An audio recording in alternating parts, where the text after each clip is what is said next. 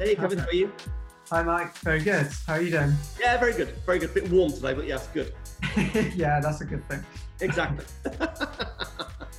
so this feels a bit like part two. We yes. a couple of weeks ago discussed about procurement, and there's so many different ways that we can go with this in terms of looking at it from both sides. So yeah, I think it would be good just to pick up from where we left off a little bit, but yeah, focusing. I, I like the topic that you've had around focusing on protecting your margins because it's really important that obviously you don't get yourself into a trap of just taking on business to win the business and then trying to make it profitable afterwards is i would know from experience very hard. So absolutely. There's a storm coming and there's going to be a bit of a race to the bottom going on.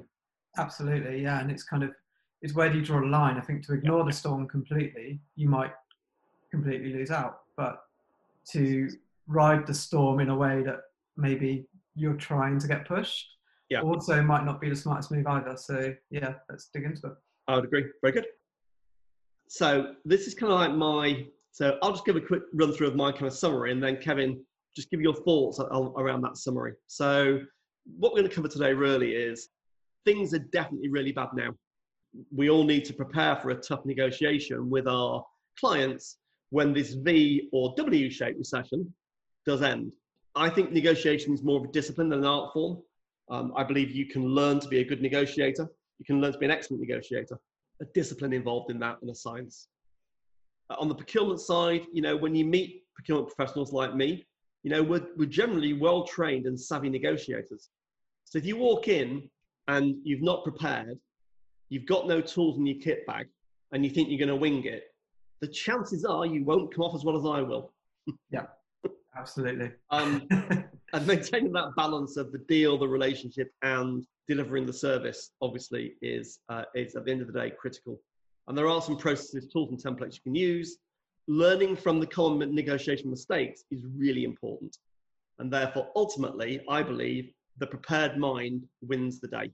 So, thoughts, yeah. So on that side, I I completely agree with what you're saying. I think being well trained versus, and this is normally the case, of on the um, the buyer side, they are well trained. On the seller side, um, we were talking last time about you're maybe a bit too indebted to you've just won a piece of work or you feel like you've almost won a piece of work. Yeah. Then you end up potentially agreeing to stuff that you wouldn't do if you weren't as indebted to that, that exactly. project. What would you suggest on the seller side where typically um, I'm looking at this from an agency owner perspective you get into running an agency normally because you're good at your craft. So in my case, SEO, um, obviously lots of different disciplines you could be from, but typically people that run certainly independent agencies are not normally business people from day one.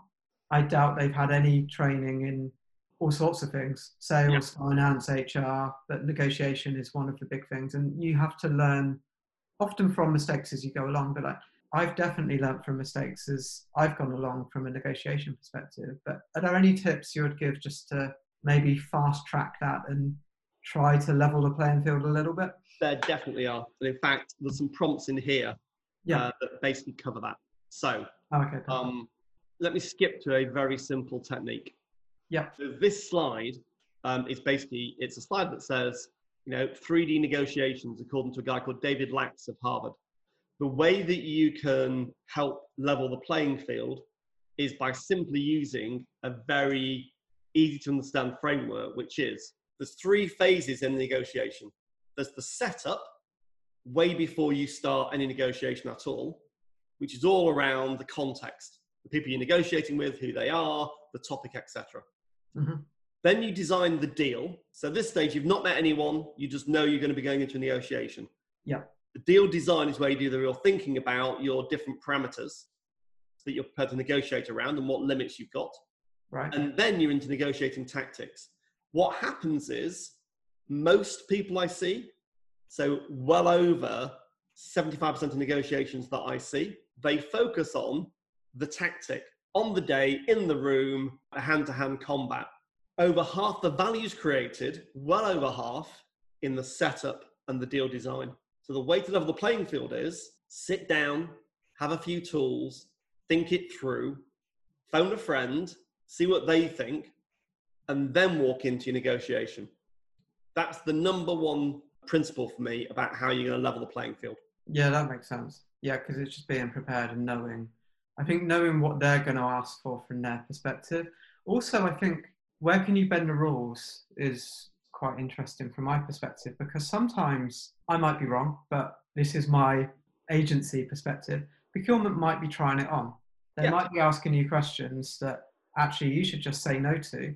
Certainly, I think when it comes to we've had this before. Some some people ask, "What's your gross profit margin going to be from this project?" exactly. And it's like, well, do you really need to know that level of detail, or should it be more a value-based conversation of what's the return you're going to get from that investment, not how you take Kevin, it's like all of my margin they, They've no right to know that. They're buying a service. If they want to know exactly how much margin they're going to make or you're making, yeah, well, hire an in-house team because then you'll yeah. know exactly how much profit you'll make. Do you think that's a warning sign when they ask questions like that that they're actually Absolutely. thinking about in-housing? Absolutely. Well, I think it's a sign that they're thinking of in-housing. I think it's a sign that they're basically saying we don't like suppliers making a profit, or we want to know exactly how much profit you're making out of us. If they're in that mindset, then be prepared for a constant chipping on price. Be prepared for a client that's broadly always going to be a bit dissatisfied. Whereas if it's a value based conversation, it's like, look, we've got these outcomes we're looking for. Yeah. We've got three suppliers we're talking to. How do you deliver the outcomes and what's your pricing mechanism? And then I'll decide if the ROI is big enough. Exactly. If you're going to make out of that 80% margin, I shouldn't care because I'm making a five to one return. I think a big mistake that happens in negotiations is people think about it from their own discipline, their own side. They don't think about it from the ROI's perspective of the client's going to spend 10 grand a month. If they get 50 grand a month of benefit, it's an easier negotiation. If you can't articulate the benefit but want them to spend 10 grand a month, don't be surprised if they start saying, well, no. And I, I think that's the key. It's, it's leading it towards the value based discussion as opposed to deliverables or the inputs. Because I, I always like the analogy of if you're buying a car, you're not going to ask, how much did the handbrake cost you? You want to know the total price what does that include and are there any extras what do they cost does the car work has it got a service history yeah. exactly yeah like the, the common questions but you're not going to ask for how long did this sit on the conveyor belt for and how much was your electricity bill and etc etc like that just doesn't make sense and it doesn't make any difference to the buyer whatever the answer is do feel like that's similar here the other thing i just want to mention probably more before I forget is one thing I've definitely learned from you that I think has been really useful is the concept of second and third generation contracts. Uh, yeah. I think that's really good to understand that when people are renegotiating, they want to get another win yep. on top of the last win that they've had. And certainly at times like this, it will be interesting to, to see what happens with contracts going up for renewal. It maybe they might get delayed, but I would imagine they'll they'll still come back out. But it does sound like procurement are likely to try and push people down on price as much as they can. And if you are on that second and third generation contract, Absolutely. you want to just give an overview on what that typically looks like from a margin perspective. I think that's a really, I think that's a really important topic around. So what we mean by second and third generation contracts is this. Let's say for the first time they're going to engage, a client's going to engage more thoroughly in organic search, uh, organic results, uh, and they're going to invest in that. For the first time they do that, if they if they've got little in-house experience and capability, they're going to write a spec and they're going to go to market and they're going to pick an agency. So the first time you do that, the buyer is relatively uninformed. Say it's a 12 month contract and then they want to have the right to benchmark or resource. Now they're a year in, they're much better educated because they've seen you perform.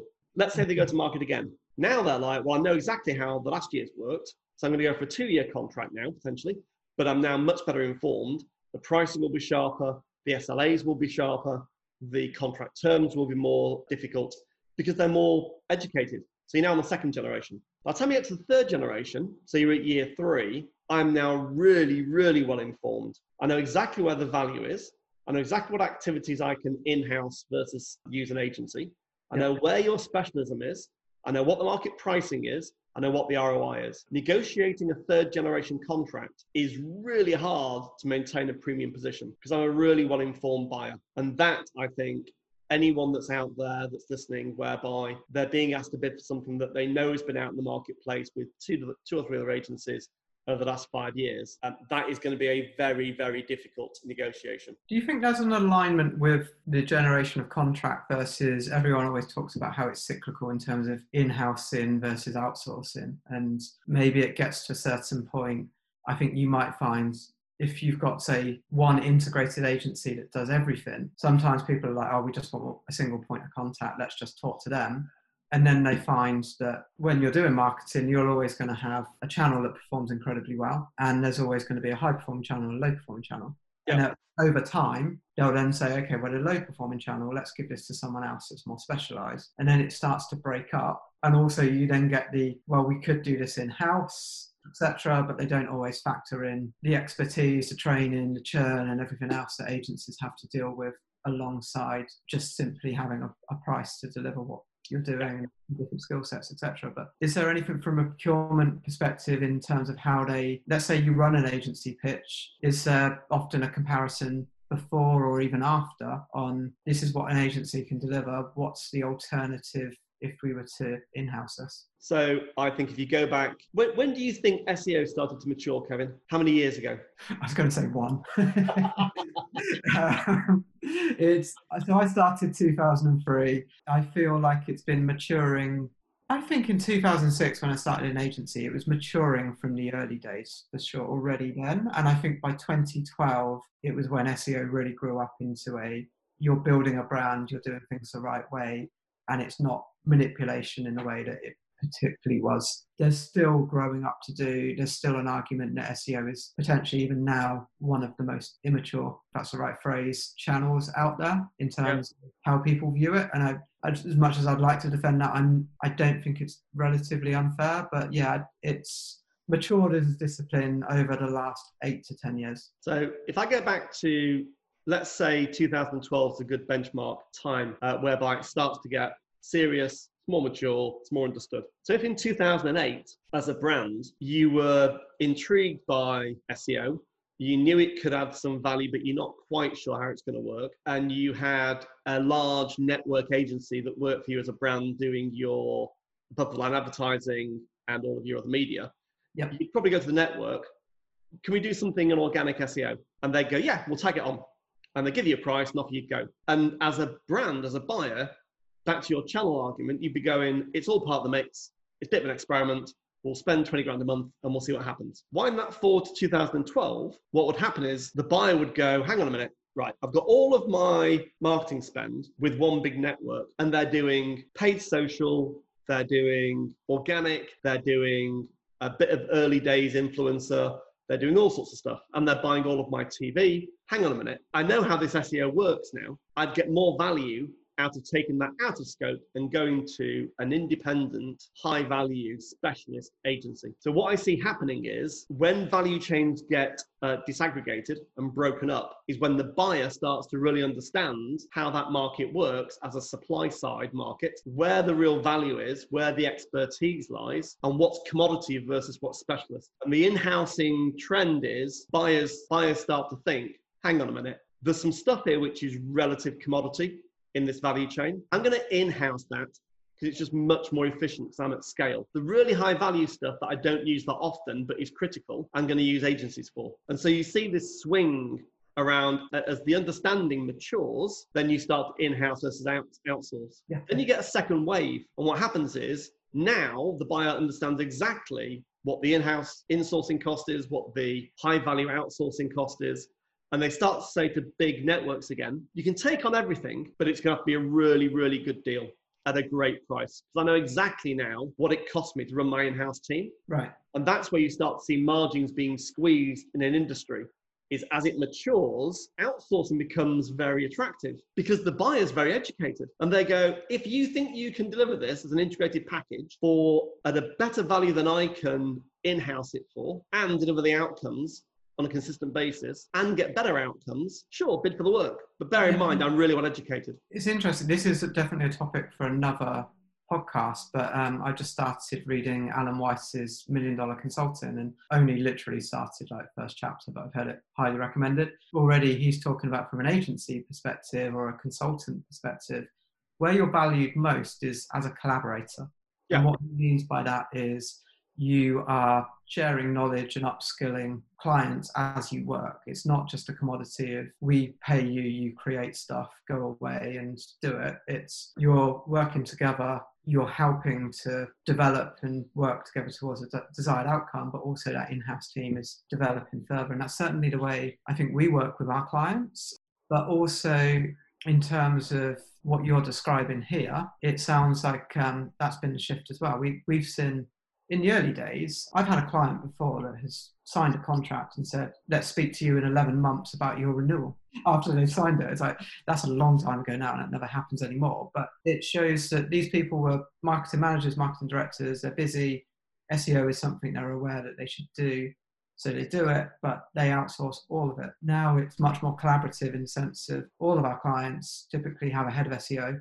We work together. They, they figured out if you want someone to do SEO, it probably makes more sense to pay a full time person on a salary as opposed to an agency. But then you still need the expertise beneath that of how do you challenge the strategy that you have and support it? How do you provide technical SEO, content, PR, etc. And all of these come at a cost that because these specialisms are quite widespread, bringing each of those in on a salary is actually more expensive quite often than hiring right. I think on that expertise, you know, very high end strategic skills. If you recruit someone to do that, the problem you've got is you've now only got one expert to talk to. Whereas if you go to an agency who's got that expertise, they're talking to tens of clients. So you get an aggregation effect of insight. Whereas once I'm in house, then although I might be brilliant in my subject area, you're kind of starting to narrow my knowledge and experience of the of the outside world. It's very high risk to put a big decision on what you're doing down to one person. If it's yeah. an agency, it's a team of people. They're trained. They go to other people for different opinions. Like you say, they they see things across different sectors. It feels like again maybe it's the don't get fired for buying IBM style yeah. process. But if you've hired an agency that is credible and they've got a track record and it doesn't go well, you're probably in a safer position in that company as opposed to if you hired a person and they didn't work out. I think the answer is balance. I don't think it's that either one is right or wrong. It's just it's interesting to know how those decisions are made and actually how heavily procurement might be involved in those decisions as well. I mean, interesting. Uh, as always happens to us, Kevin, we're kind of like we're now 20 minutes into the kind of podcast, and we said to our listeners that we try and get it done by about uh, 22 minutes or so. What that's saying to me is there's a load of content in this. So let, let's do another episode, maybe like you know next week, the week after, with some of the other slides. Let me cover just one or two things to give a bit of a, an insight. So let me just like cover a couple of things, Kevin, because I've just like kind of making sure we've got some succinct messages for readers towards the end. Two things. Why do people train their negotiators? Because bluntly, it's more profitable. There was quite a lot of research done into this. 2007, 2008, quite a big study was done. And they basically worked out negotiation maturity from phase kind of zero, one, I know nothing about negotiation, I wing it, through to phase five. All my negotiators are fully trained. We do annual retraining. You know, we do peer to peer learning, all that good stuff. What they worked out was if you looked at organizations that had a quite high level of negotiation maturity, their net profit, their net income change year on year was significantly higher than their peers. That's really interesting. So, what's the ROI on procurement as a cost versus not doing procurement, essentially? So, if it's from a purely procurement perspective, you train your negotiators, you tend to get more value out of them. You know, if you train your marketing people to be good, great negotiators, you'll probably get better ROI from their spend. So, fundamentally, trained negotiators do better deals and get and make more money for their organizations. And that's not just about slashing cost. That's about creating innovative deals. So, what's your kind of experience of that, Kevin? Just a kind of like a, a minute or so. Um, in what sense do you mean? Tra- being um, so, for example, the stuff that we do together. So, like having me as a sounding board when we're negotiating. How much value do you think that creates, as opposed to you doing it on your own because your team aren't very ex- experienced negotiators, like a solo? Where's the value add do you think? The value add is looking at it from the other side of the table. It's understanding what is it that they want to get out of it and how do I package something in a way that is listening to them? Because otherwise you just go off on a tangent that it could just be this is what I think I would look to achieve, but it needs to be in their language and aligned with their goals. So I think that's the the value add. I think the one thing to dig into next time that would be great is how to balance those cost savings versus, and this is a question you asked on LinkedIn, the cost savings versus the investment in growth on how you can take things further. And I think there's, again, two sides to the table on that in the sense of it's not all the agency's fault for in terms of what they're doing, but it's not all procurement's fault either. It's like there's there's things agencies could be doing to show this is the extra value you have for our premium cost. Yes. This is why you should buy it. Otherwise, procurement probably will do a kind of tick box exercise and pay like for like. But I think the value add from certainly talking with you is how do we position that so that we can hold our prices, or how do we what are we willing to negotiate on? Is it invoice terms as opposed to rates and like stuff like that that you can use as leverage that I might not have thought of certainly in the initial phases. So that's a great lead into, and we'll cover this in the next session.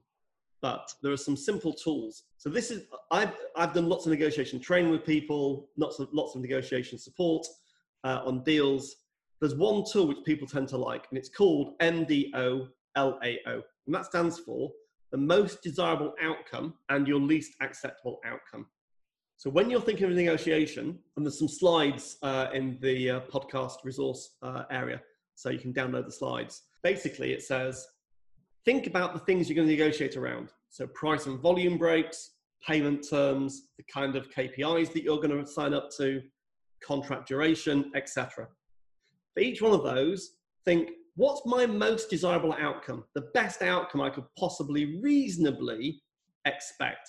So, not something ridiculous, but reasonably expect. And then look at your least acceptable outcome, which is what's the bottom end of the range that I'd accept? What's my kind of walk away position? If you write those two things down for each of the parameters you're negotiating around, you'll be 10 steps ahead of most people that do this. It's a very simple tool, it's very effective, it's very practical if you're entering the world of negotiation for the first time. I've been covering it a bit more detail next time when we go through it. Yeah, definitely. No, I think that works really well. It shows otherwise the natural indication is you always think of price first. Exactly. How, how do we negotiate on price? How do we knock it down. And actually, and that's exactly where I want you to go. As a buyer, I want you to just think about price. Yeah, yeah. Because what I'll do is I'll negotiate all these other things. You'll agree to all sorts of stuff, and then I'll beat you up on price. Yeah, you're and more, one more thing.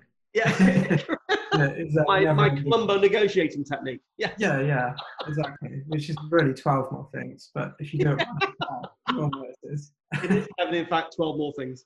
So, yeah. just in summary, what did you think our listeners would, would have picked up from this? In terms of like balancing the deal, that's that's really important. Of just again, it's kind of seeing it from both sides. I think we went a little off topic, but in a good way. So one of the things that we covered that I think is interesting is just those second and third generation tactics or contract. Yeah. And, um, oh, it was important, definitely. And I think just being able to understand how educated is the buyer is really important from the seller side because then that impacts what you're going to do. And it's not that you're going to kind of go too far with your pricing. It's just you know if you're in for a hard negotiation or not, and then you can make a call on do you want to be involved in this process. I think that's a really critical point. You know, I think trying to understand the level of experience and expertise that your buyer has be it procurement or be it the marketing person, that will prepare your mind for what's to come. Yeah, yeah, I think so. And I think the key point really is it's it's being prepared.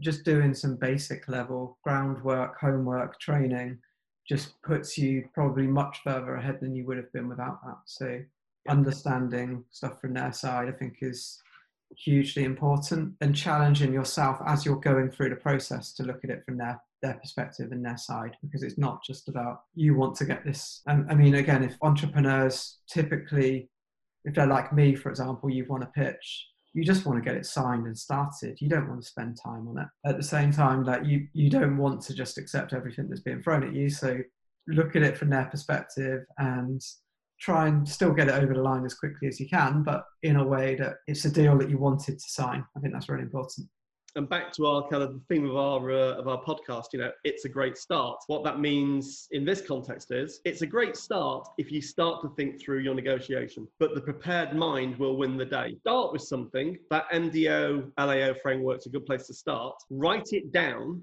and then talk to someone because yeah. when you talk to someone that's not involved in the deal they'll come up with all sorts of other things which is why it's a great start but it's not the end yeah, and it's making it win-win. It's like you have to give something that's compelling to the buyer, otherwise they're not going to buy it. But also, you don't want to create something that doesn't make sense from day one, because to try and sell something that doesn't make sense and further down the line upsell it into something that does make sense doesn't really work. Exactly. So yeah, it's it's framing it in the right way that it scales and goes beyond the initial agreement as well. Thanks, Kevin. I really enjoyed that. That was good. Yeah, likewise. It's great.